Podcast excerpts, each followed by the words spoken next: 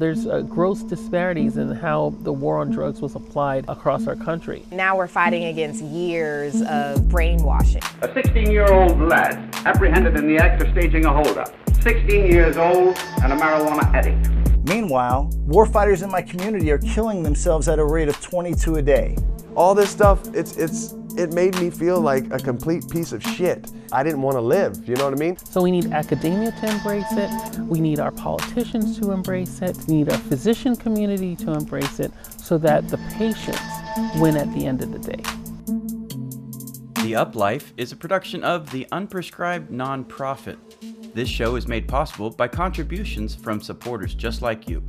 Subscribe to our channel and follow us on social. We are the Unprescribed. Hello, and welcome back to part two of our conversation with James Trice, co founder of CAMO, a veteran service organization in Hawaii. In part one, JT shared his experience in Iraq and how it changed him. Like many veterans, pills used for wartime trauma led to thoughts of suicide.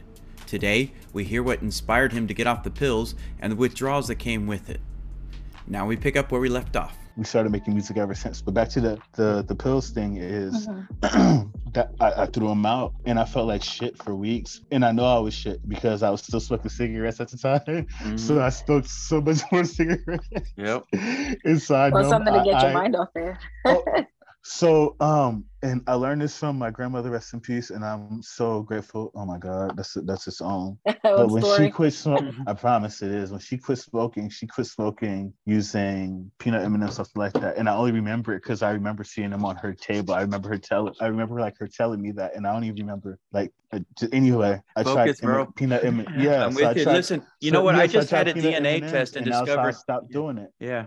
I just found Oh. out that I have, well, I, I have to go see my doctor, but I had a DNA test to find the right strains for my anxiety and I other things. It, uh, See, it's um Teresa who who we Yeah, out the there in Hawaii with we we decode. I'm gonna throw her a pitch right there. It's um, amazing. You you take a swab.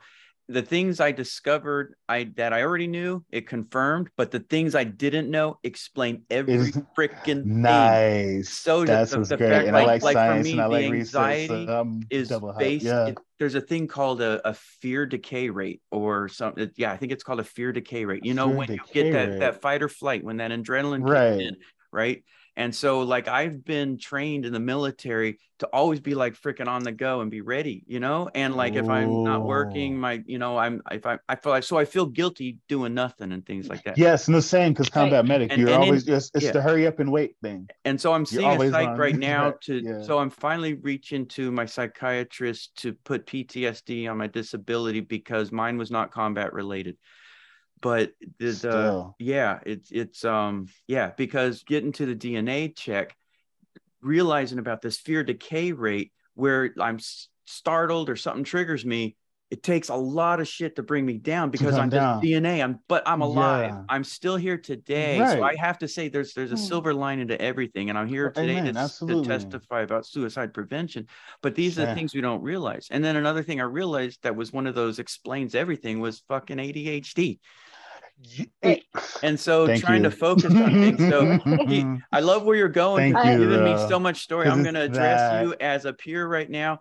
That if I interject on here, that. Ava, I'm not trying to I'm take not the hurt. show. I promise It's I'm okay. hurt. We're all together. it because it's the I'm, same. this is one it. where I had to take charge and keep my brothers on Yeah, track. of okay. Yeah, no, No, please because you totally can recognize because all of this the was great shit, and even I was losing track because I know you were me. You were me and my wife right. was going, get to the fucking point. Right. And I'm not like that with you because I get it. I'm No, because I'm you like, get it oh, exactly. It's like nah, but the pill, yeah. So the pill situation is how um, the, I'm sorry, the relationship with my loved ones, with my wife, with my music, Mhm. with my best friend, it came to a head one day in a communication or miscommunication with the woman who's now my wife. Just say her name. Can you say her name? Her name is Darnell. Her name is Darnell Ramos. Darnell let's Val just say Ramos. Darnell. Darnell Trice, So let's- right? yeah. So Darnell. I like Ram- Um, Ramos. Ramos. See, yeah, she, uh, uh, yeah, uh, back to I'll come back to that also. Right. Um, Just refer to her as. It um Darnell, Mhm. and she was there for me, and I didn't want to be the person that I was towards her, Yeah. and that inspired me to start taking the pills. So I, I threw, I tossed them, and I was like I said, I was shit for a couple of weeks, a couple months after because going cold turkey off of medication like Seroquel and Right. muscle relaxers. I'm talking about muscle relaxers and everything. I think the only Yeah. thing I only thing I kept was the albuterol because my asthma is really weird like that Yeah. it, it, it fluctuates, but I have dust allergies, so my so that I kept I yeah. did. Yeah, yeah, yeah. But the um and maybe sometimes Prilosec because I've been taking pills and alcohol so long that my acid reflux is horrible. I can only Uh, sleep Yeah. on my left side yeah, apparently. re- 'cause you sleep on- resident or something. Yeah, I had to do that. But you know what? I had the same thing, and you know what it turned out to be? The fucking alcohol. The I was drinking right. wine, thinking, "Oh, well, wine is okay because it's healthy and it's condoned and it's whatever." I And it's still drink a glass of wine yeah. right now, but my God, when I, I- was I do like Riesling. before the suicide, and, I got a thing for Riesling. I was drinking like a bottle of wine a night. I thought it was this cool thing. I kept a journal. I just thought it was, oh, I was da- prior to Can my I- wife. I was dating a woman who was drinking a bottle of vodka every night. oh and god, that I've was- known people. When we yeah. came back from So not Iraq, we didn't go to sleep without a bottle of vodka and Yeah. a Dr Pepper. Okay. I just no, that was that sh- was Zero. post deployment, I mean- so I had to get out of that lifestyle too. That was Yeah. prior to me ETSing to or PCSing from Schofield to Fort Bragg. So that was another thing. Once I PCS from Hawaii to Fort Bragg, I cut the alcoholism side in half. Well, I, I want to just note on you mentioned I and I'll get let you go, Ava, but I just had to say, you know, I've got my wife Tiffany, and and she was my wingman. You guys call it a battle hey, buddy. thank you, Tiffany. I literally when I when I woke up um at Walter Reed and because they they they they drove me Who brought you there? They they rushed I, I this, the the suicide attempt was in Baltimore so I wound up in a hospital Oh yeah, cop you're right over down me the, up the road from us. and yeah. and then they took me on a stretcher in a ambulance to Walter Reed. And when I finally uh, was in the group therapy thing, she and my coworker uh, who introduced me to her were the only people that came out to see me besides my mom. And Hey, I knew, my and life, she's had Right. my that back, matters. and she has my back to this day. That I have her, I have her eyes tattooed to, to realize Nice. that she's got my six. Oh, Aw, So cute. Right? Yeah. And but Absolutely. some might say, well, she goes, she's always looking over your shoulder. I'm like, well, damn, Hey, it, look, some days they keep whatever, me out of trouble. Hey, however, that is it's not how they Right. interpret it. It's always how you interpret your art. And if they misinterpret it, so be it. But again, that's that's your out, personal piece, then that's your connection. shout and that's very important, man. Shout out to the spouses and the family members who have our backs when we're going through Yeah. what we're going through. Because if And- it wasn't for the spouses and dependents, we really wouldn't have anything worth fighting for. And Yeah. that seems to be something that a lot of people don't kind of factor in. But the only thing you have as a soldier is the people back home. Yep, And some of us don't have lost. that. Yeah, some of us don't even have that so we network. only ha- exactly, and you only have your battle buddies who you're stationed with. That was my It problem. doesn't- My so my second suicide attempt was the adjustment to to. Civilian life, Civilian and you didn't have the battle buddies. I didn't buddies. even know what to fucking wear every day, let alone grab it from my hat and shit. But the fact was, Six I o'clock in the morning looking for PT. here epiphany right now connecting the dots with the adhd and my readjustment to civilian life after the mantra of Mm. the military the rigor of you know always be 15 minutes early everything Yep. has to be done by the book earlier. leave like- leave the site better than you arrived all of that shit that too, man. right? Police call So- everything. I lost that and I lost my camaraderie. You know, all of my after Easy. hour buddies was was my work buddies. And now I'm I in a lost mine through the anger though. That was depression. Guys, Yes, Ava has something for us. We're getting I sidetracked. I time. got I gotta go. I gotta go in a couple minutes, but I just Okay. had a few things that I really wanted to know before Okay. I go. yes, please. Um, I just wanted to know about so being a black man. Obviously, the stigmatization when it comes Okay, to I'm gonna do my you know, best to keep this short too, because I feel it. oh no, that's, that's fine. I just wanted to, you know, those some things that were really intriguing, and I just wanted to find out. But everything that you're both saying is so interesting, and you know, it's nice to learn that because I'm a civilian. I haven't, or I don't, you know, have any family who have been in war. So And we do, nice and of veterans do not. So- I gotta say this, man. Veterans, it's do not have anything towards civilians, bro. We absolutely Of course, adore yeah. civilians. They are our backbone. Yep. But in Yeah. the media, social media, especially recently, that has been a tone. And I can tell you, as a black man who identifies as a veteran, you know what I mean?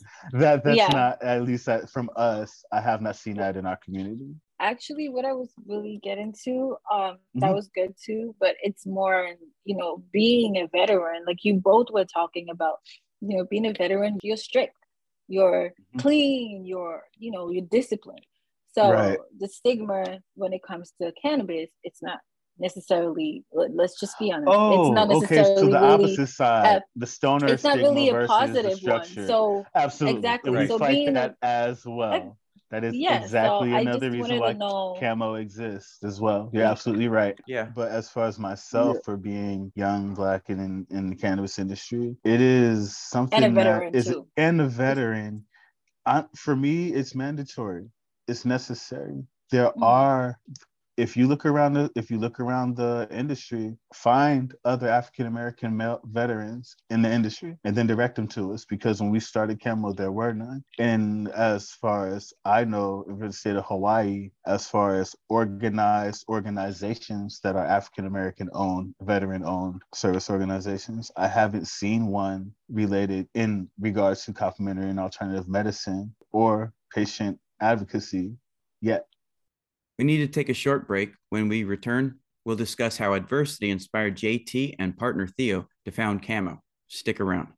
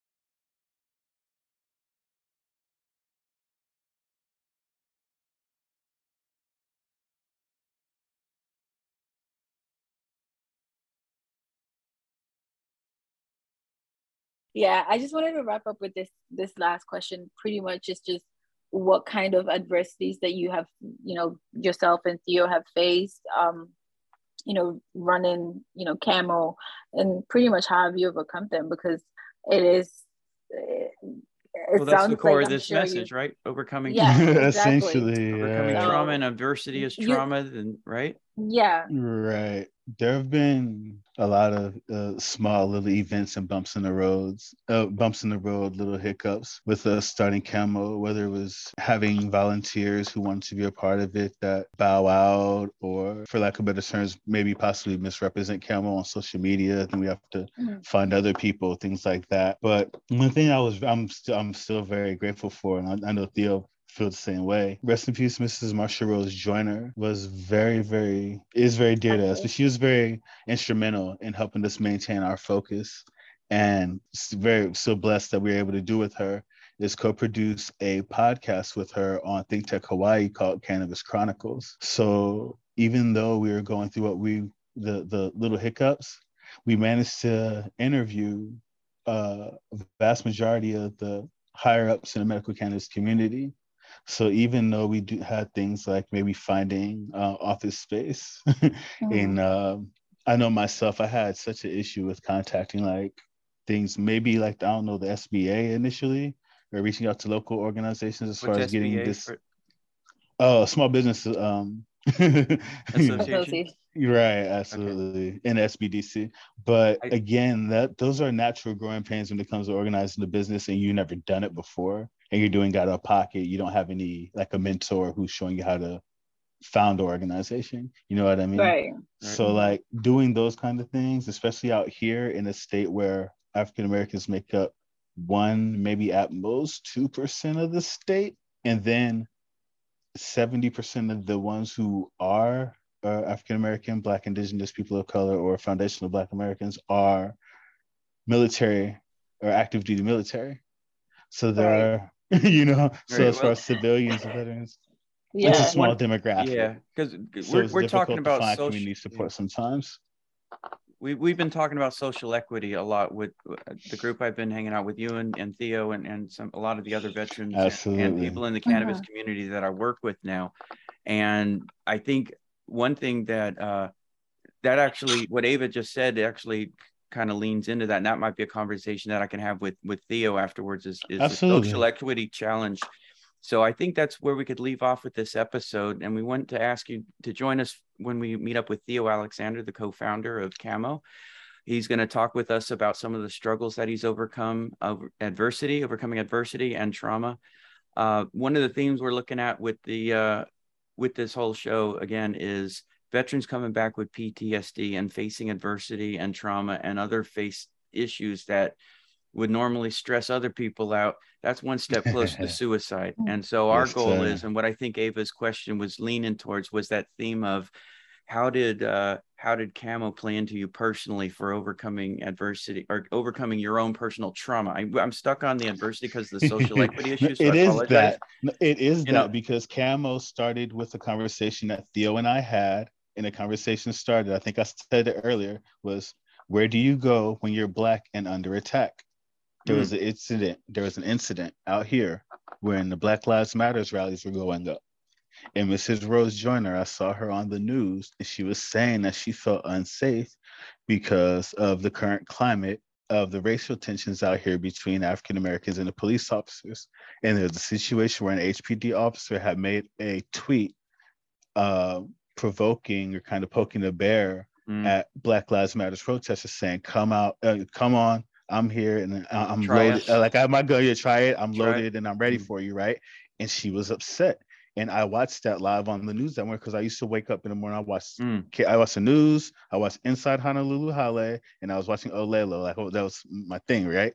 so Right. I was doing. I was I was on my little. I was on my on my path, and I saw her, and I was sad. She's the elderly lady, Mrs. Joyner, rest in peace. She she, she, was elderly lady, and she was upset and displeased with the community. And that was enough to get me to get up off my ass and go down to see what was going on at the town hall meeting. Well, I met her. She at the time was already working with Theo, which was a great, which was great for me. You know what I mean? Mhm. But um, that specific situation that happened and that inspired the conversation of where do you go when you're black and under attack between Theo and we are like, you can come here. Whereas here, here is is us, and we are in our little office for not one one one North King Street. you know what I mean? And we put it on paper, and that was where we came. Honestly, that was where we came up with Camo. And between my skills, uh, first aid, I'm still a first responder. Like I said, I'm Mhm. Certified phlebotomy tech, EKG right now, and I'm going to school for um, disaster preparedness, emergency medicine. You know what I mean? Because I want to get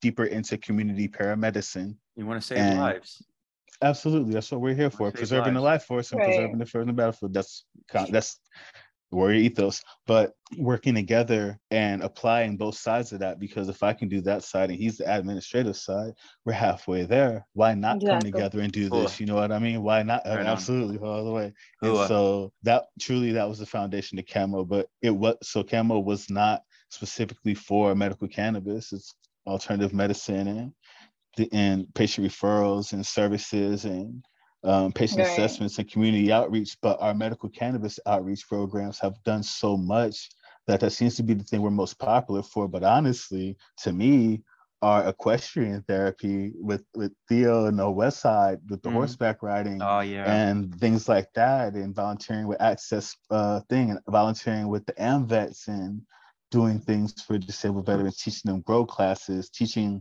the patient education classes outside the dispensary we got we had a partnership with the largest dispensary in the state at the time Noa Botanicals and we were teaching patient education things like that and um, smoking cessation with the dispensaries. So things like that honestly to me were what really made camo camo.